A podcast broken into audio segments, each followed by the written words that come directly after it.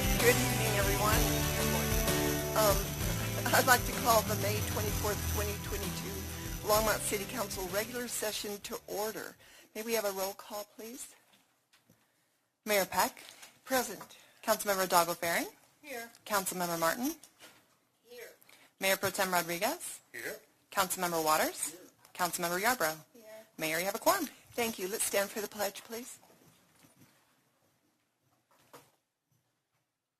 Pledge allegiance to the flag of the United States of America and to the republic for which it stands, one nation, under God, indivisible, with liberty and justice for all.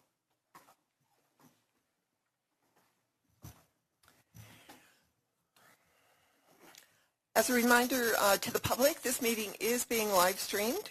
You can watch it also on the longmontpublicmedia.org forward slash watch and also at uh, on YouTube. Um, anyone wishing to speak at first call public invited to be heard will need to add his or her name to the list outside the council chambers. Only those on the list will be invited to speak at the first public invited to be heard. Speakers who do not place their names on the list will have the opportunity to speak during public hearing items this evening or at the final call, public invited to be heard on any item at the end of the meeting. We have two uh, minutes, meeting minutes to approve. The first one is the April 26th mi- minutes. Can I have a motion? Thank you. All right, that's been, uh, the April 26, 2022 minutes have been approved by Mayor Pro Tem, no, I'm sorry, by uh, Councilor Waters, seconded by Councilor Yarbrough. Let's vote. And that passes unanimously.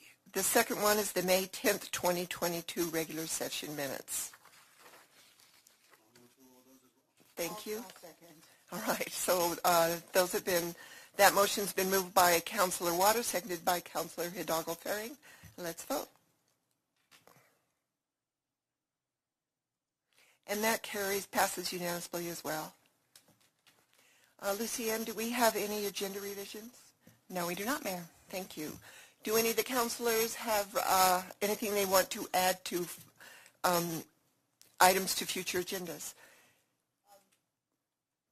No, I just wanted to let you know that I'm going to pull something from the consent agenda, just in advance. Thanks for the heads up there, Marcia. Okay. Can we have a city manager's report? Report, Mayor, Council. All right. Do we have any, it doesn't look like we any, have any special reports or presentations. Uh, so this is the first call public invited to be heard. And we did not have anyone sign up for first call, Mayor. Thank you. Yep, first time we've never had that. So now we have the consent agenda. Lucienne, would you mind reading the title of the first ordin- reading ordinances? I would be happy to. All right, ordinances on this consent agenda will be set for second reading and public hearing on June 14, 2022, unless otherwise noted following the item title. Item 9A is Ordinance O 2022-20, a bill for an ordinance conditionally approving the vacation of four utility and storm drainage easements within the exterior boundaries of Lot 2 of Longs Peak Industrial Park slash Sunset Diagonal Business Park Minor Subdivision B, generally located at 1820 Industrial Circle. Item 9B is Resolution R 2022-89, a resolution of the Longmont City Council authorizing loans from the fund balance in the city's fleet fund to the DDA Construction Fund and the DDA Arts and Entertainment Fund and providing for repayment of the loans from the DDA Tax Increment Income Fund. Item 9C is Resolution R 2022-90, a resolution of the Council of the City of Longmont, Colorado, finding that the petition for annexation of parcels of land located in Boulder County, State of Colorado, known as the McIntosh Lake Annexation, generally located north of Lakeshore Drive, south of State Highway 66, west of Harvard Street, substantially complies with the Colorado Revised Statute, Section 31-12-1071. Item 9D is Resolution R 2022-91, a resolution of the Longmont City Council approving contract amendment number one to the intergovernmental agreement between the city and the Colorado Department of Human Services Office of Behavioral Health for a grant for a law enforcement assisted diversion program. Item 9E is Resolution R 2022-92, a resolution of the Longmont City Council approving the amendment to the intergovernmental agreement between the city and the Colorado Department of Human Services Office of Behavioral Health for contract amendment number 4 for original contract number 21 IHJA 160883 for Longmont Public Safety's LEAD program. Item 9F is Resolution R 2022-93, a resolution of the Longmont City Council approving the intergovernmental agreement between the City of Longmont and State of Colorado Department of Human Services Office of Behavioral Health for a co-responder services gr- program grant. Item 9G is Resolution R 2022-94, a resolution of the Longmont City Council approving the intergovernmental, intergovernmental agreement with the University of Colorado Boulder and the Longmont Department of Public Safety for the provision of law enforcement and administrative personnel. Item 9H is Resolution R 2022-95, a resolution of the Longmont City Council approving the First Amendment to the intergovernmental agreement between the city and University of Colorado for professional services for hydraulic fracturing water quality monitoring study at Union Reservoir. Item 9I is Resolution R 2022-96, a resolution of the Longmont City Council approving the intergovernmental agreement between the city and Boulder County for the temporary use of a pedestrian bridge at Heil Valley Ranch open space. Item 9J is R Resolution R 2022-97, a resolution of the Longmont City Council approving the intergovernmental agreement between the city, Boulder County, and the City of Boulder for co- collaboration on a regional grant management system.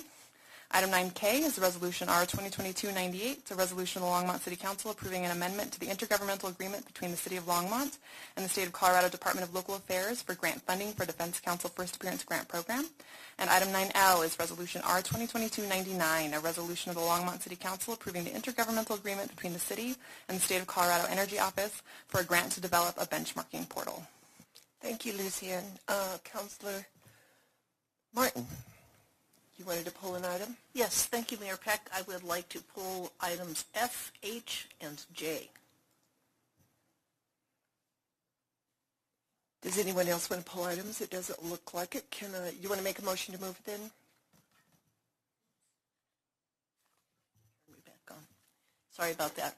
Yes, I move the consent agenda less items F, H, and J. Okay, looking for a second. All right, so the consent agenda has been moved minus F, H, and J by Counselor Martin, seconded by Counselor Waters. Let's vote.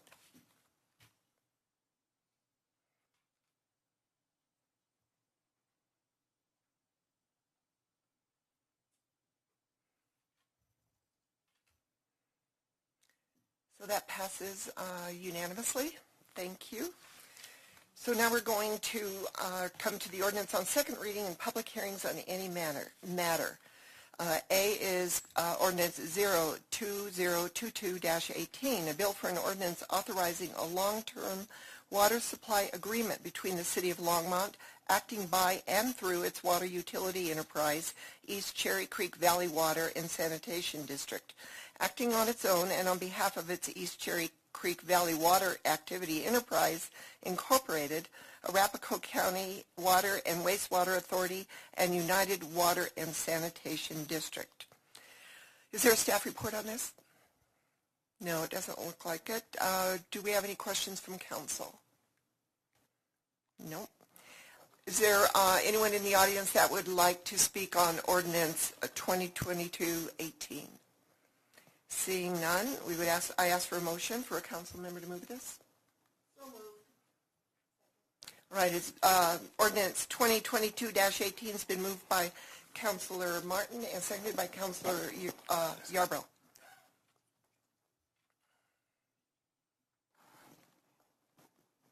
And that passes unanimously.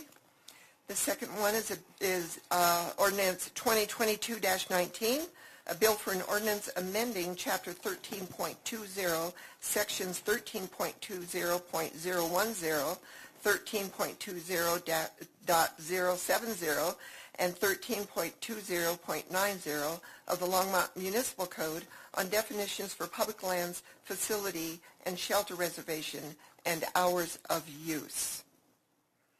Do we have a staff report on this? Uh, no, Mayor, but uh, what I did want to say is since Sandy covered for me when I was out moving my daughter back, I would be happy to answer any questions from council on this item.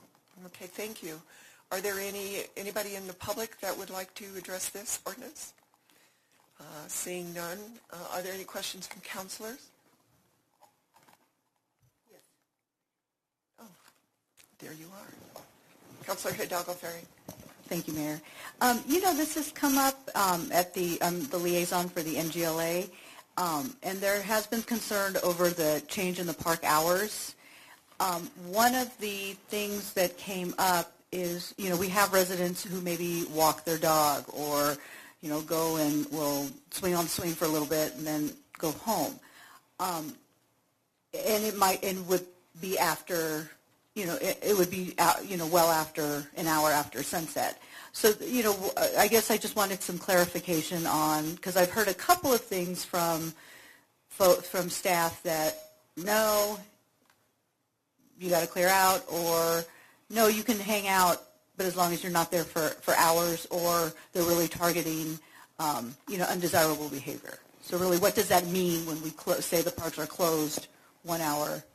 So I'm going to have Sandy jump in too to help me on this. I think Yes. there's one provision in this that really talks about as you're moving through the park, Mm-hmm. and that's a key provision. So if you're moving through the park and you're not consistently staying in a location, that's an allowed use under the definition of it. And and David actually can jump in this other piece. And I think the other depends: Are you moving through the park? Are you just staying there? Are you, is it a more extended time frame? But generally, I think I would say is if you're just kind of moving through, then there's not an issue there. Is that? Okay. And then I guess, so then I'm going to go back, so the moving through, um, you know, if somebody was, you know, playing with their kid, swinging on a swing, or I don't know who would be playing with their kid at night, but that late at night, not in my house, but, uh, um, but, you know, maybe swinging on a swing for a little bit, maybe 10 or 15 minutes, is that, would that warrant them being asked to move, or? Mayor Peck and Councilmember Hidalgo Fahring, uh, you know, what we talked about last time was a little bit of this nuance around enforcement, right? The idea is to make sure that the parks are safe for the community. That's the goal. Um, and, uh, you know, as Harold mentioned, you know, moving through the park, walking through the park, using them as transportation is, is allowed in the code. If somebody is, you know, walking and playing on a swing for a few minutes, my guess is that we're probably not going to cite them um, as if they're tagging a shelter or doing something like that, right? I mean, the idea is to keep the park safe, and of course, we would ask our public safety folks to use their judgment as they have to use every single day on everything that they're looking at in front of them. Okay. And then, so just for clarification then, if the individual is, is doing something, you know, maybe smoking or doing something that's undesirable for that, and they're maybe not even part of the neighborhood, um, that would be something that the, the police, the public safety is really looking to identify. That's where we're asking them to use their best judgment. Is this something Yeah. that's that's really going against the ordinance, right? The idea is that the parks are closed, and so, you know, if somebody is in there, you know, trying to loiter or, like I said, tagging something or doing mm-hmm. something that's after dark, if they're staying there, then you know mm-hmm. they they probably will be asked to move along because the park is closed. Okay. And then, Yeah. yeah, and I think, you know, in, in the case of neighbors, you know, people walking their dog, there, it, it's- it's intended That's- use that's not a and it's problem. not a problem. That's right. So, okay. Yeah. Yeah, I think the best. Let me, I'll give you an example where I was out with actually someone from public safety during the day. So not even. I mean, you evaluate what's they evaluate what's going on. In this case, is a gathering.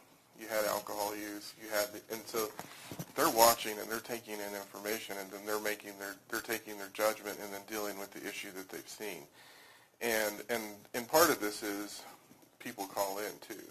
And so we recently had calls about people were in the ditches starting fires, open fires, and it didn't come into dispatch, but it came in. If that were to come into dispatch, then we dispatch, we assess, and we go through the process just like we would anything else. Okay.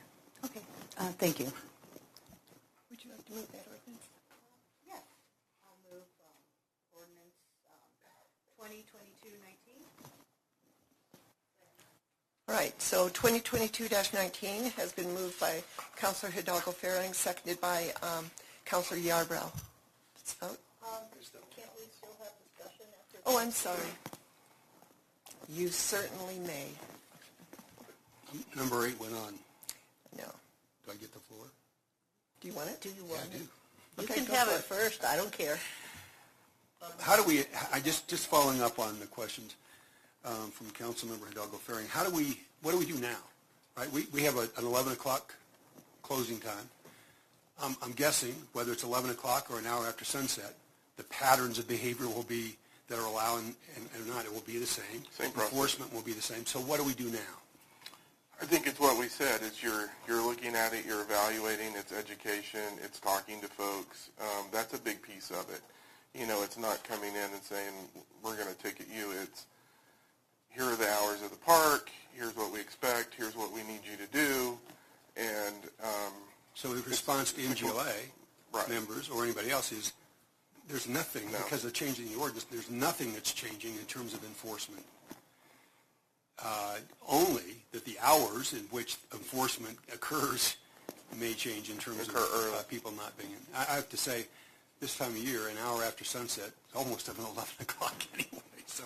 But it's, but nothing. I mean, I know there, these are part of the concerns, and it's, it's, it's nothing different than what we've been doing for the last 30 years. Is that correct? Correct. Yeah, all right. Thank you, Mayor Peck. Um, Is this an appropriate time to move, I mean, I support this ordinance and I will be voting for it, but is this an appropriate time to move some guidance on enforcement and let the staff vote on that? I'm sorry, let the council vote on that, excuse me.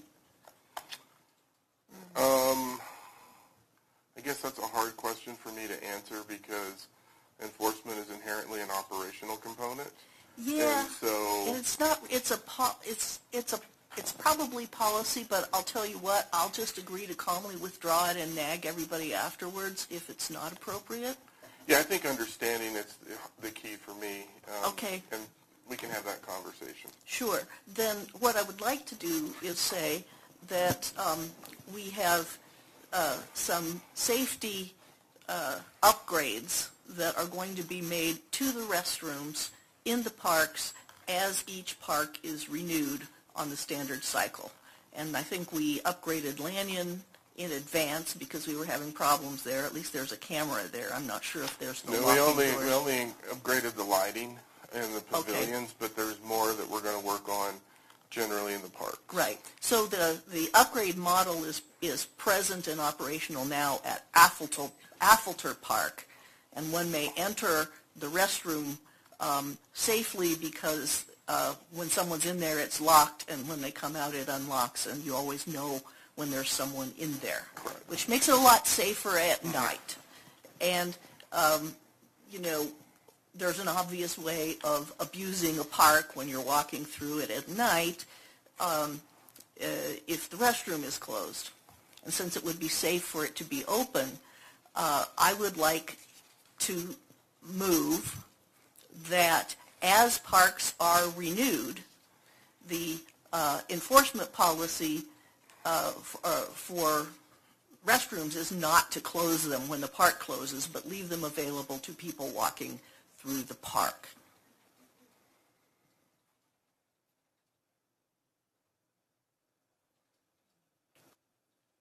Is there a second for that motion? Yeah, I was waiting for Harold Oh. to say, is it appropriate or not, before expecting a Um, second. so, so what I would say at this point is, I think there's other components that we have to have in place. Um, it was interesting. I had a resident talk to me about this issue, and I said, um, you know, when we've evaluated the challenges that we faced, um, wasn't one park; it was multiple parks, and I just started going down the litany of, you know, it was Lanyon, it was Carr, it was Golden Ponds, it was. Um, Affolter Park. It was um, what's the park near Fall River, David? Stephen Day Park.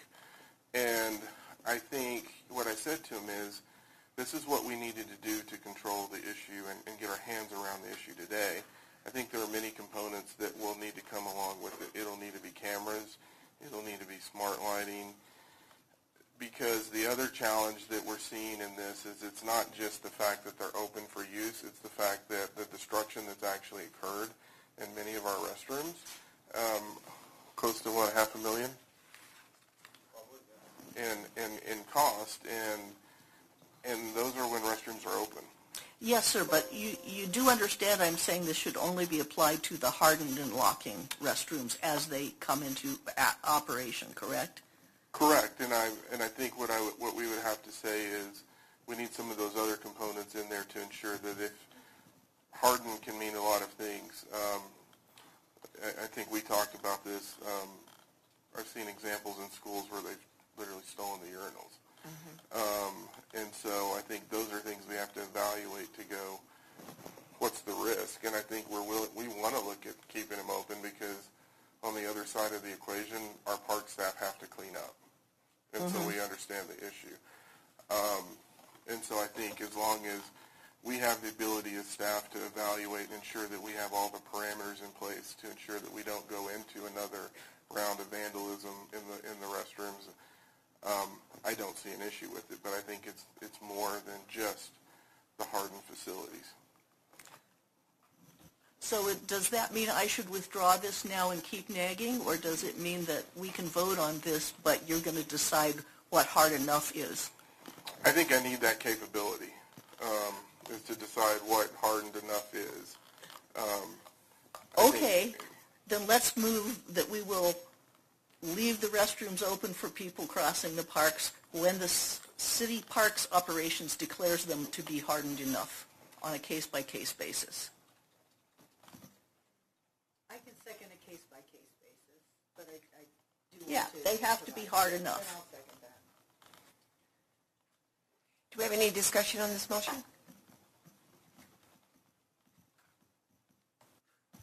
Yes? Oh, Okay, well, I would have to say that I I am not going to vote for this because I think it's too early in um, the operational component to make a hardened motion when we don't know where it's going yet. Uh, I would rather wait and, and see maybe next year, actually, after we've, after we've worked through this, to see where we are and get a report from. My other problem with it is that even though they lock when you get in and unlock when you get out, we don't want people sleeping in there and um, in those bathrooms. So to leave them the, the ability to be able to go into them at any hour uh, makes me nervous. I, w- I would rather wait. I'm, so I, I'm not going to vote for this motion.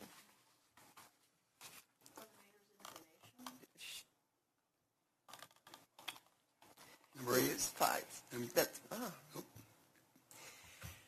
Number eight, uh, Counselor Waters. I'll just go by eight, that's okay. Uh, I- I'm going to vote against it as well. Uh, Not because I don't think it's a good idea. I think there's a bigger policy frame when we get down the road. I think this does cross the line in terms of operations. I think it's too early for us, and this, on a Tuesday night for us, to be given this kind of direction. I see our, some of our public safety folks out here. Um, I think everybody understands the intent. I just think, um, I, I just am not ready to start getting to that level of direction unless it's, I'm clear on what the policy frame is and what we're, what the objectives are we're trying to accomplish. Not just in terms of restrooms being open, but what we're trying to create, what we're trying to accomplish through this whole approach with, um, with parks and, and civil behavior in the parks, et cetera. So, uh, not, not, not that it's not a good idea, I just think it's too early and I think it's too, uh, detailed or too narrow. well, I don't think a narrow um, incremental beginning is, uh, would preclude a broader policy at the end, but for the mayor's information, the installation at Affolter precludes people sleeping in the restroom because after a, a short period of time, if the person has not exited the uh, restroom, uh, the, an alarm goes off and they can't sleep in there, and it can, and it's recurring. So, Okay, thank you for that. So let's vote. The motion has been made by Counselor Martin, seconded by Counselor Hidalgo Fahring on uh, leaving the restrooms open after they have been, what you had said was hardened? Okay. So let's vote.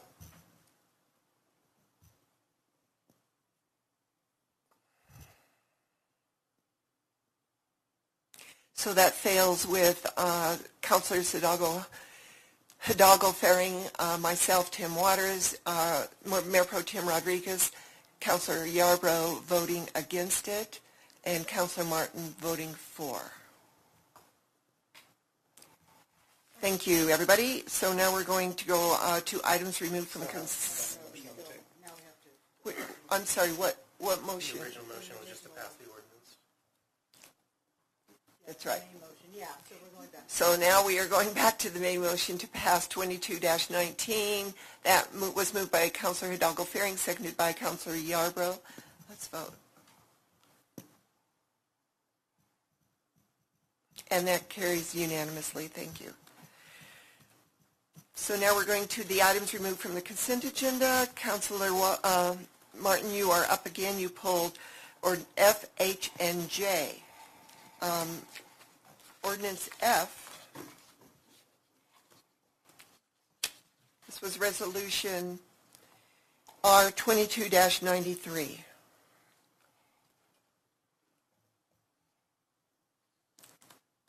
Ah, thank you, Mayor Peck. Um, Yes, this is the co-responders program, um, and I support the co-responders program and uh, uh, will not vote against it no matter what answers I get right now. But I do have a question in terms of maximizing the utility of the program. Uh, Do we have data on uh, the frequency of calls in which there is a mental health crisis aspect during business hours or versus evenings and weekends when co-responders are not available? With the button, I'll jump in with you too, James.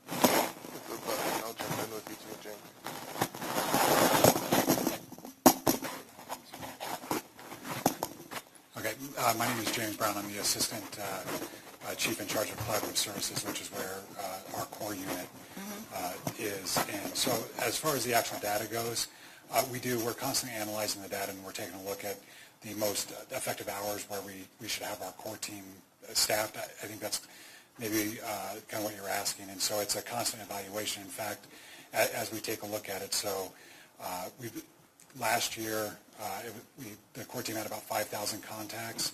Half of those were uh, directly related to, to mental health crisis calls. Uh, as far as the ratio, as far as how many calls are police responding to that have a, a mental health component to it, uh, I don't have that exact figure available. Um, and, you know, it might be difficult to get an exact figure without having um, information as far as, you know, on the calls that we, we get, where we get the information that there's a, a, a mental health, um, someone's in crisis or there's an issue going on, we have that information and we have that data. But I would speculate that uh, there's quite a bit more calls that we go on that have that element piece to it that maybe we're not aware of in the moment or isn't part of the information that we're receiving at the time. I'm not sure if I'm answering your question.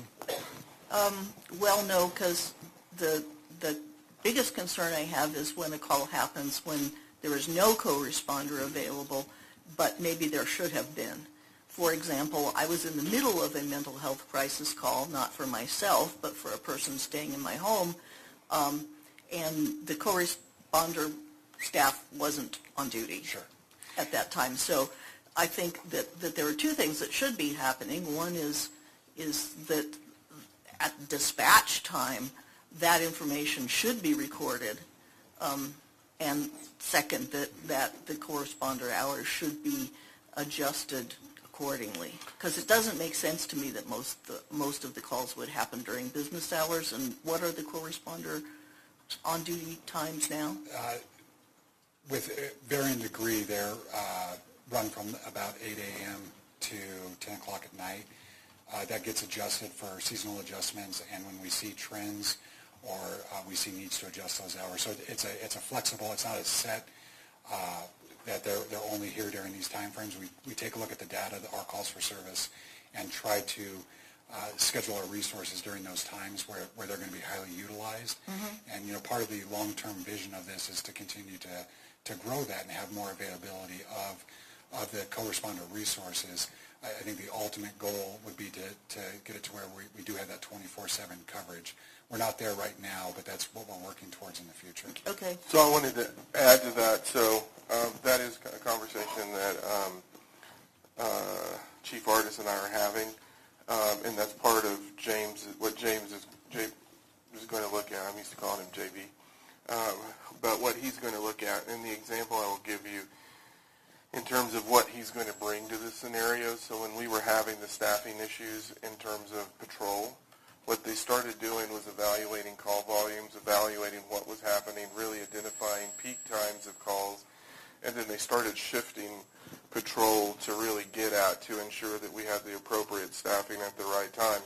That's the work that he has to undertake now so that we can really watch the data and ensure that we're where we need to be until we can essentially get to the point where we have a 24-hour operation. And um, every day shows its own characteristics. Every season shows its own characteristics. Thursdays, for some reason, Thursdays from about, what, 4 to about 10 o'clock tend to be high volume. That's the data they're going to be watching so that they can adjust to ensure that we're doing, we can have them on as often as we can, but we know we're trying to figure out how do we eventually get to a 24-hour operation with CORE. Okay, and that's a, a perfectly good example, uh, or I'm sorry, explanation. And um, uh, I, I would also like to ask about weekends and holidays. Is it yes, no, case by case? Yeah, no, I mean, we, just like any other police services, we, we operate during holidays, during weekends. Um, again, it's all, it's all data driven, uh, right now, but, uh, we, just because it's the weekend or the holiday doesn't mean that, that our, our core team's not going to be there. There may be some holidays that our, our core team isn't there for whatever reason, but as, as a general practice and as a, as a general rule, the weekends or the holidays don't, don't play into the equation. It's, uh, uh, we need to be, we need to have our resources here and, and serve our community at the time that our community needs us. And so whatever those times dictate is those times where, where we'll be there. So. Okay, thank you very much. And, and to add to that, what I've learned from them when I was during that time, certain holidays have their own characteristics too. And so there's certain holidays where they say, mm, probably not this one. There's other holidays when you look at mental health and things, they may go, we really need you here. So that's part of all of the data work that they're looking at.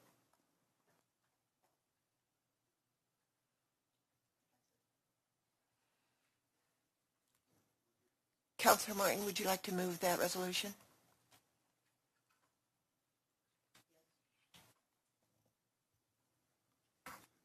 Okay, um, I move resolution, uh, 2022-93.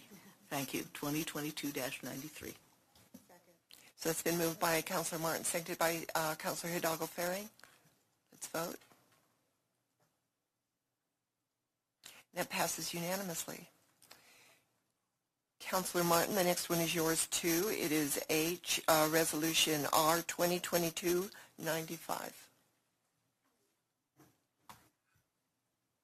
Uh, Yes, thank you, Mayor Peck. Um, This is about um, monitoring the water quality in Union Reservoir. Um, And I just have a couple of questions uh, about uh, uh, what, what we expect the sources of the contamination to be. I understand that uh, we have not found any to date, which is an excellent thing.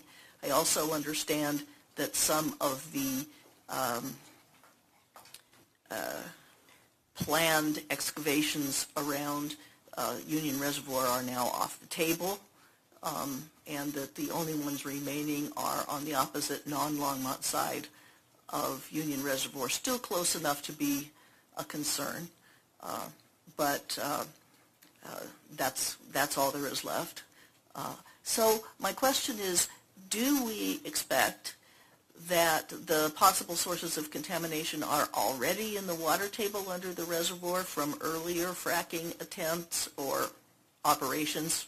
Uh, Or do we expect that we are looking for um, contamination that would result as a result uh, uh, from, from new fracking or from re-fracking of, for example, the night well? Mayor Peck, members of council, Annie Noble, Environmental Services Manager. Um, I think we don't expect to find any fracking fluids or any contamination in Union Reservoir, but we feel that it's important to continue to test. We've been testing for three years. Um, we sample monthly um, between, I think, April and November, and we sample um, five locations in the reservoir. We also do groundwater sampling at five locations north of the reservoir. Um, We also test not only for these fracking fluids, but also nutrients, algae, volatile organics. Um, We have, you know, an ongoing baseline monitoring study that we're looking at all kinds of constituents. So, you know, we don't expect to find fracking compounds, but, you know, we're continuing to monitor for them, and we're also monitoring the quality in Union Reservoir. I mean, we, we know that algae is a concern. Um, It's, you know, we're having hotter summers, and um, there's also, separate from our testing, we test, the rangers, I believe, test for E. coli at the swim beach on a weekly basis. So we're doing all kinds of, you know, a comprehensive evaluation of the quality of the, of the reservoir. So we hope that we don't find any of these constituents, but we, we are continuing to test. So we've been testing for fracking fluids for three years, and this IGA is for a continuation of that for once a month um, for the summer periods. So I hope I answered your question. Yes. Okay. Okay. Any other questions? Looks like we're good. All right, thank you. Thank you. Um, So would you like to move that resolution? Stupidly turned my, yeah. Um, All right, I move adoption of uh, Resolution R 2022-95. Second. So it's been moved by Councilor Martin, seconded by uh, Mayor Pro Tem Rodriguez. Let's vote.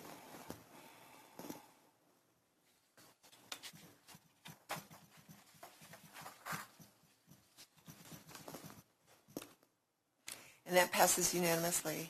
And the next one is also yours, Councilor Martin. It is Resolution JR 2022-97. Thank you, Mayor Peck. Um, Yes, uh, I uh, have a very strong interest in upping the city's game when it comes to uh, securing grants straight across the board, and I'm very happy that the city is is um, doing a lot of stuff. Yeah, come down here, Becky, because my questions are software. Um, so, uh, you know, I'm I'm really happy that we're working on that, and if this means good, you know, upgrading the software, then I'm, I am for it. Um, Here are my questions. I think that the council should be uh, aware of what is going on on the grant front earlier. You know, I, the, the council obviously has to award permission for a specific application, and then has to award acceptance for uh, money when it comes. Um, But I would like us to be able to be aware of the pipeline and based on policy beliefs and considerations that we have to know whether the right stuff is in the pipeline and to be able to say something about it if it's not. Will this new software enable us to have uh, any more awareness of what's going on on that front than we have now, which is none? So this is a software for the grants that we give to human service agencies. And so this software is grant management for us internally and, and, and our funding streams. Okay, so So this far- is not document management for applications at all? No, this is our grant process where we give funds, correct? So, so Mayor Peck and uh, Councilor Martin, uh, council members, yes, that there is doc, the documents are coming to us. This is for our for our grantees that we fund through the Human Services Agency set aside. Okay. Right, so my questions are, are, um, are, are not appropriate for this vote, but, um, while I have the floor, I'd really like to say that I thi- still think it's important that council has more transparency into the application process than we have now. And, and so, and we can talk about, um, I know that there's an info item coming in terms of the federal funds and, and that we're going to give to you all that basically says, here's what we qualify for, here's what we don't qualify for, here's what we're in the pipeline for. Um, I know Sandy just gave me a draft on that. And then um, I know um, Chief Artist just restructured one of his positions for grant management work. Becky has one of those positions, and we're going to start working holistically to, to kind of answer some of those questions. Yeah, um, you know, uh, an example of doing the right thing is the active developments login map, where anybody can look anytime and at least know where to start and who to start with. And uh, so that was my concern, and I apologize for not understanding what this particular software was for. Oh, thank you. Okay. Counselor Martin, do you want to move that then?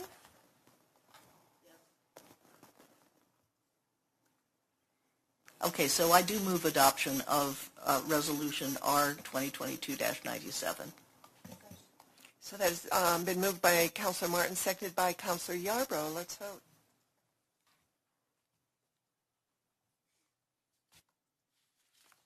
That passes unanimously. We are now at general business, and I believe there's probably a presentation on uh, participation in Colorado's paid family medical leave insurance program. Mayor Peck, before Gina gets started on her presentation, I just wanted to kind of tee this up a little bit because it seems like there's been a miscommunication on what FAMLI applies to in this context. Um, so I just wanted to be really clear that what we're talking about is Family Medical Leave Insurance Act application to the city and employees as an employer. Okay. So we're, there's, there's no rule or law that we, the city of Longmont, can make that would affect other businesses or any of their decision-making. Um, I would say that, you know, most private businesses are, uh, do fall under this insurance act. There are a few exceptions where people can opt out. Municipalities are one of those. So the conversation tonight is to discuss what FAMLI is, what it is not, uh, why our recommendations um, are what they are. So with that, I would love to turn it over to Gina unless Harold wanted to add anything else. Um, I think there's also the piece of, this is us as an employer, Okay. not us as a city, where we're not making this decision for other employers in the community. It- I wanted to reiterate, it's for us as an employer. Um, and then we'll, I'll jump in as Gina's going. Yeah, so we'll turn it over to Gina to, to give you some information and then happy to help you walk through the conversation. Great. Thank you. Good evening, Madam Mayor and members of the City Council. My name is Gina Perino, and I am the Compensation and Benefits Manager for the city. Tonight, I am here to talk with you about FAMLI, which is the Family and Medical Leave Insurance Act that was passed in 2020 by Colorado voters. And essentially what it is, is it is 12 weeks of paid leave for an individual to take in which they will receive a portion of their pay uh, for a qualifying event. So now I think let's start with what is, you know, what is FAMLI. So we went through that. Now let's talk a little bit about what it does. I'm going to actually start your screen up so that you can move it. Yeah. I apologize. You're fine. That way you can move your slide. This is only my second time doing this. I'm not a pro yet. Neither am I. well, I'm in good company. Um, so the one thing I think that we should start with, now that we know what FAMLI is, is let's talk through how it compares to what the city of Longmont already offers. And we've prepared a slide for you that shows that. For our full-time regular benefited staff, the entry-level amount of sick leave we offer is 96 hours per year. During that leave, employees are compensated for 100% of their salary, and if they get into leave usage donations, they're compensated for 75% of their salary. Um, and currently, full-time benefit employees, we have 857 that fall into that category. The next group we have are our part-time non-benefited and our temporary employees. They receive up to 48 hours of paid leave, excuse me, sick leave, and it's accrued by pay period. And one thing I want to say about that is that is a new program that the state of Colorado just put into place so that temporary and part-time employees also accrue sick leave. Secondly, if they are on that approved leave, they're getting paid 100% of their salary. They are also eligible for a portion of leave donations in which they would be receiving 75% of their salary. So now if we look at that compared to what FAMLI offers, it is the 12 weeks of paid leave if you meet the qualifying event. However, the leave is only a percentage of your salary, and it falls between 37% to 90% of your salary to cap at $1,100 weekly. The cost of the program is 0.9% of an employee's salary, with 0.45% being contributed by the employee, and the other 0.45% is contributed by the employer. One thing that makes it unique is they allowed, they allowed municipalities the ability to be able to opt out of this program. The reason why that would be attractive is because if we have employees that really want to participate in this program, they can do so. The state has allowed employees to opt in on their own and receive the exact same benefit as if they were part of the employer group. They are not required to pay the full 0.9% of their salary. They would only be required to pay the 0.4 0.045% that they would be collected anyway if they were an employee. Why that becomes attractive is if you have employees that want to opt in, they can. However, if we opt in as the city and we have employees that don't want to participate, don't feel like they can afford to participate, um, then they don't have the ability to opt out. Once the city opts in, it is as a whole, and there is no ability for people that just don't want to participate or wouldn't use the benefit. Therefore, our recommendation for this would be that we would opt out and use it as a tool, though, to highly educate our employees coming in, signage in our buildings, which is all very closely regulated by the state, that if we do opt out, we have to have signage stating that employees do have the right to opt in. We have to notify new employees that they do have the right to opt in. And we have to uh, make sure that they're well informed. One thing that we've looked at to ensure that this happens is including this this information in all new hire packets and in all new hire orientations.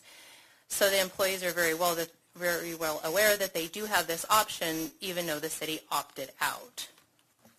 Gina, let me add one other thing too. In addition to making sure that employees understand their options, right? So if the city did opt out, as Gina said, employees still can opt into the program at the same cost and the, to them. Um, and the city is willing to administer that program for them. So we would be collecting that and remitting it to the state on their behalf. So uh, not everybody who's opting out is doing that, but it's, it's important for us to make sure that people understand their options. By opting out, we're not requiring everybody to do it. It doesn't create uh, that requirement. And at the same time, we will absolutely assist people who determine that this is something that's beneficial for them to make sure that they're able to um, participate in the program. Okay.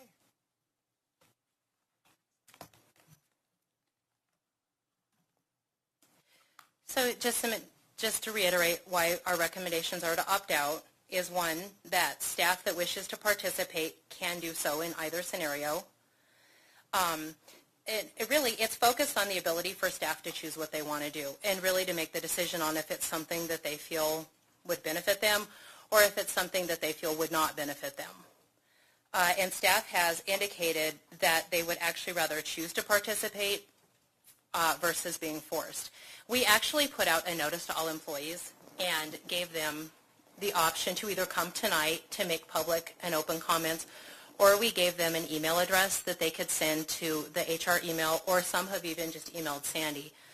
Um, so we have gotten a fair amount of comments, and quite a few of them have been from people saying um, that they would prefer to not participate and have the choice to do so if they determine it's right for them.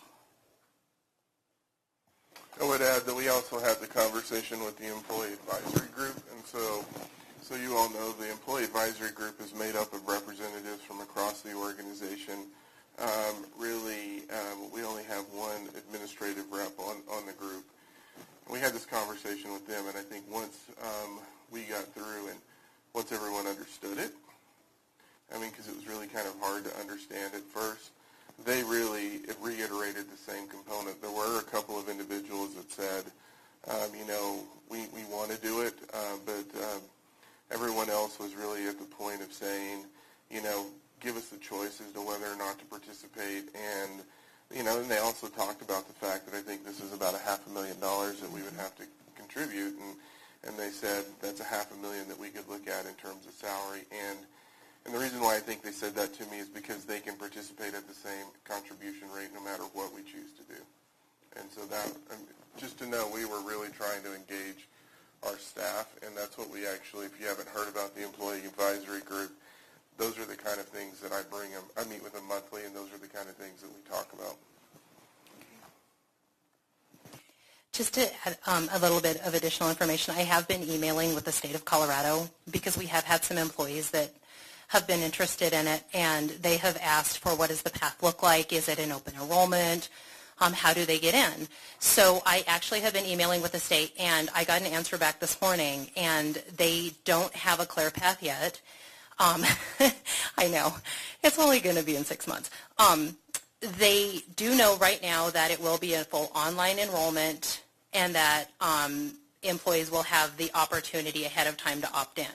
Uh, one unique thing is by the city actually collecting contributions and remi- remitting them on the quarterly basis, that will actually um, take some of the work out of it for the employee. Because the way it stands now is that an employee that opts in on their own or a self-insured employee would actually be required to go in and quarterly report all their earnings and then remit their own contribution where the city would be doing that for them.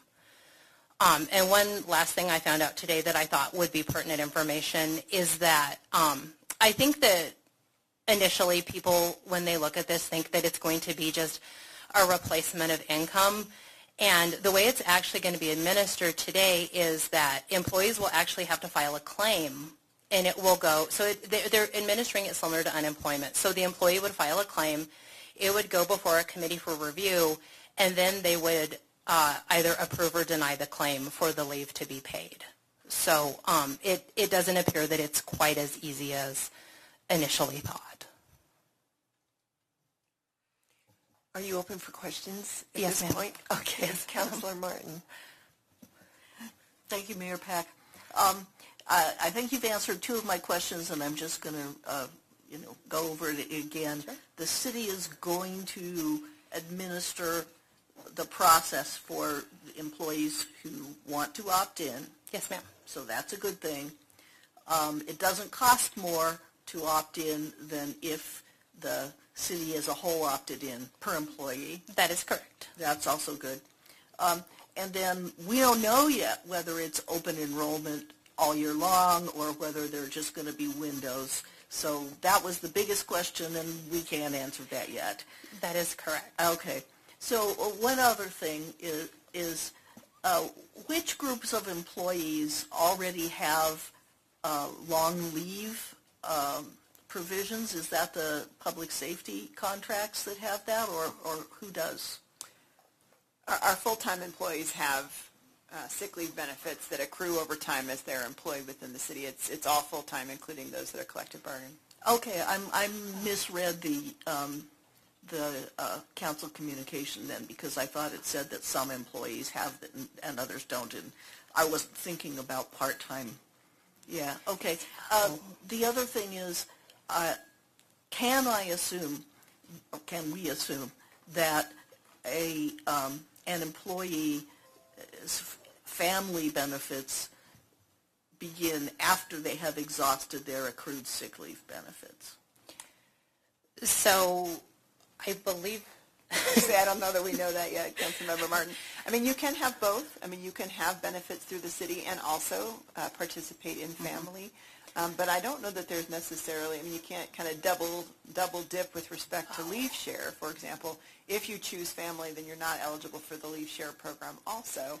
Um, but I'm not sure that we know necessarily. Yeah, I do you, yeah, you know a I little do more about actually. I didn't understand your question. I apologize. Okay. So the way that it is designed is that they want FAMLI to run concurrently with FMLA. So if you work for an employer that has FMLA, they want that FAMLI to run concurrently. So an example that I can give you where we would actually have multiple things possibly in play would be is if someone has a baby. So they take their 12 weeks of leave and say they have opted into FAMLI, so then they're on FAMLI. So that would run concurrently. And at that point in time, say they needed additional time after that. Once they come back from their FMLA and go into an unpaid leave status, they would be able to accept leave donations at that point in time. Okay, that was actually, that's a good answer, but that was not my actual question. My question was, uh, suppose that I have uh, four days of sick leave, and I use that to, you know, to take care of getting my mom into hospice. And then it turns out that it's going to be a long haul in hospice, um, and I want to use my FAMLI benefits then. If I apply for FAMLI benefits, they don't go back to the time when I was using sick leave and didn't need those benefits. They would start after I had exhausted my sick leave. That is correct. Thank It you. is a full leave replacement. So it is a uh, income replacement program. So you would exhaust your leave and then you would use the FAMLI, which the city allows anyway. You can exhaust your leave prior to going on an FMLA. So that would still work well with that program for that employee that chose it. Well, and I, I do want to point something out that we do that's not common as employers. So a lot of employers, they run FMLA concurrent with sick leave and, and or the sick leave donation program. We don't do that. We don't start FMLA until you're done with the sick leave program, and so then that comes after, which when you look at it, it's actually a greater benefit for the person versus running them concurrently, and so those are distinctions that when you start evaluating all of this, we said, it just, you know, we're, we're putting more on the table. So you could use your sick leave, you could do a sick leave donation, and then you could utilize FMLA. And there's not many employers that actually approach it that way.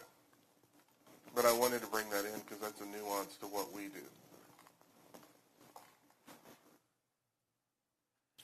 Counselor Hidalgo Fahring? Thank you, Mayor. So, um, yeah, actually, your statement helped answer my question with the FMLA, so thank you for that.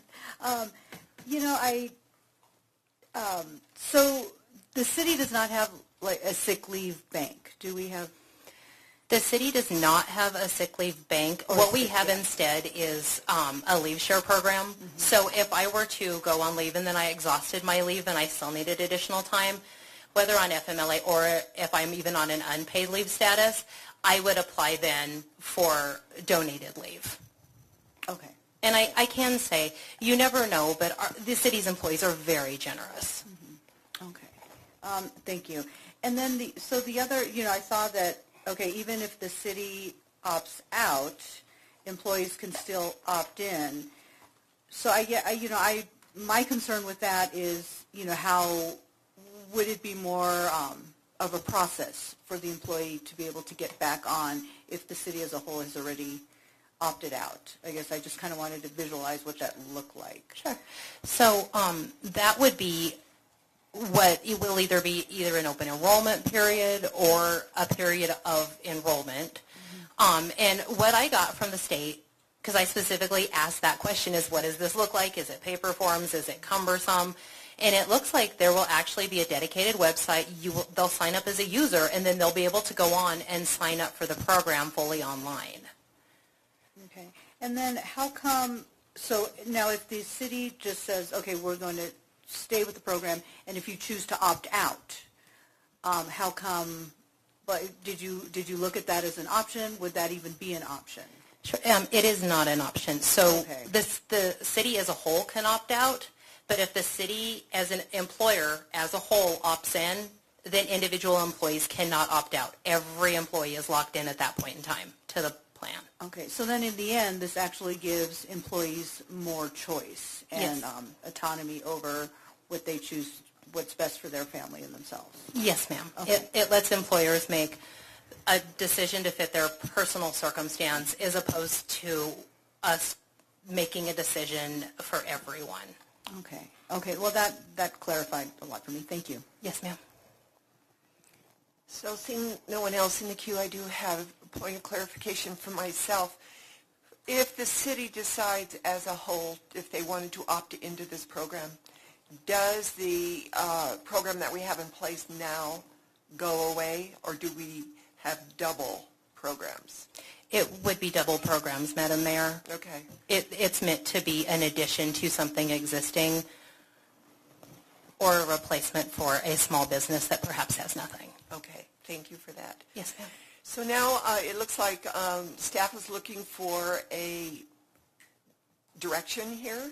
They want to know if we're going to, uh, if a formal vote to opt out of participating in the state uh, FAMLI program, if we want to direct them to do that, or move forward with automatic participation in the program.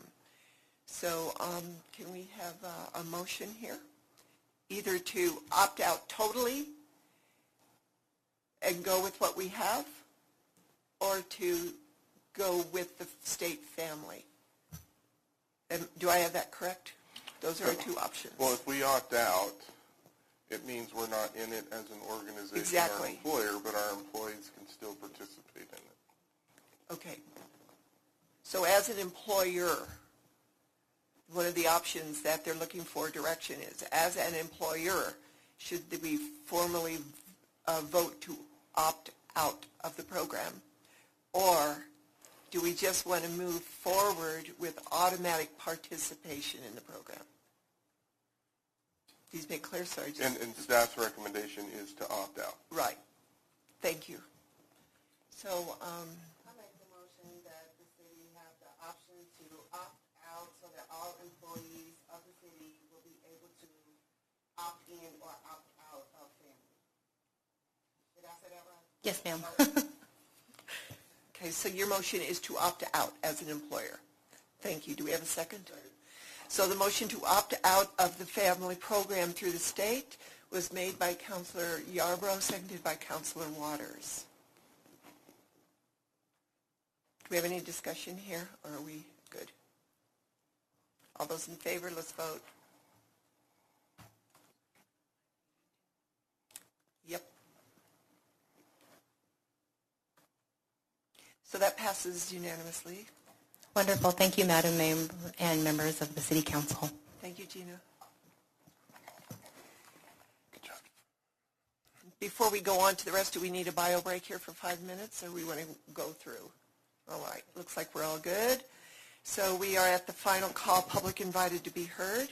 Anybody out there want to talk? I see no one in, in the public. Uh, So we're at mayor and council comments. Do we have any comments from, uh, looks like Counselor Mar- uh, Waters? Thanks, Mayor Peck. Uh, Two comments. One, um, just reflecting on the questions that Councilmember Martin had regarding a co-responder program, and and I, and the answers were all good ones. Um, But it does, it did remind me that we have had multiple conversations at, at times about external evaluation of city programs, and in, in many cases, those that are in public safety. That's where, you know, we've got a handful of pretty innovative programs, and while Commander uh, Brown, um, you know, talked about the data, and I have no doubt what Dan Eman has collected and what he's doing, that there is a lot of data. Um, that's a little bit different than somebody from the outside coming in and evaluating, not just are you doing what you say you're going to do, but are you achieving what you say you're going to achieve, or the outcomes, not just the outputs. So um, I know a couple years ago we encouraged you to budget to do at least three program of external evaluations of city evalu- city programs on an annual basis. I hope when we see the budget, because that'll be a question I'll ask when we get into it, just as a heads up. I think we ought to keep doing that. I- think we ought to, the, part of the response to the question is, yes, here's our external evaluator, like we did with the Rewind and, and uh, LCJP uh, programs a couple years ago, number one. Number, the second comment would be, um, everybody today in the country is horrified by what we saw in Texas and what's happened over and over again. So I'm reminded as I watch what, what is unfolding, what we were able to get started, not to accomplish, in uh, the, the fall of 2018 and into the winter of 2019, and what came to the council ultimately uh, as a report. And uh, in that report, four areas of common ground uh, that whether, regardless of where one is on a continuum of gun enthusiasts and rally for the rights to moms demand action and folks who are, would like to see, you know, way more regulation than what, what's happening in the country right now. Regardless of where people were on that continuum, uh, we went through a process that gave people a chance to sit and listen to one another. And they did. It was a remarkable moment in my, in my, in my recollection. Um, and there were those four areas. Um, uh, addressing the causes of violence in our society and firearms being one of the instruments used, but how do we reduce ri- risks of violence generally, and then what does it mean in terms of firearms? Number one. Number two, educating about the use of firearms and from safe storage to, you know, what one does in, you know, firearm safety programs, uh, and what, what people ought to know not to do, kids in particular, when there are firearms around. Number three was to do more and better with mental health, and I know this is a theme that we hear from the mayor on a regular basis, and it's a, shir- a concern shared by everybody. And the fourth was advocacy, and that could mean a lot of different things to you know whoever is advocating for policy uh, solutions. Um, but I hope uh, in the in the, the as we continue to to experience the angst that goes along with what's happening in the country, that at some time we might come back to those four areas of common ground on which we can work together to increase, to reduce risks of violence generally in this community.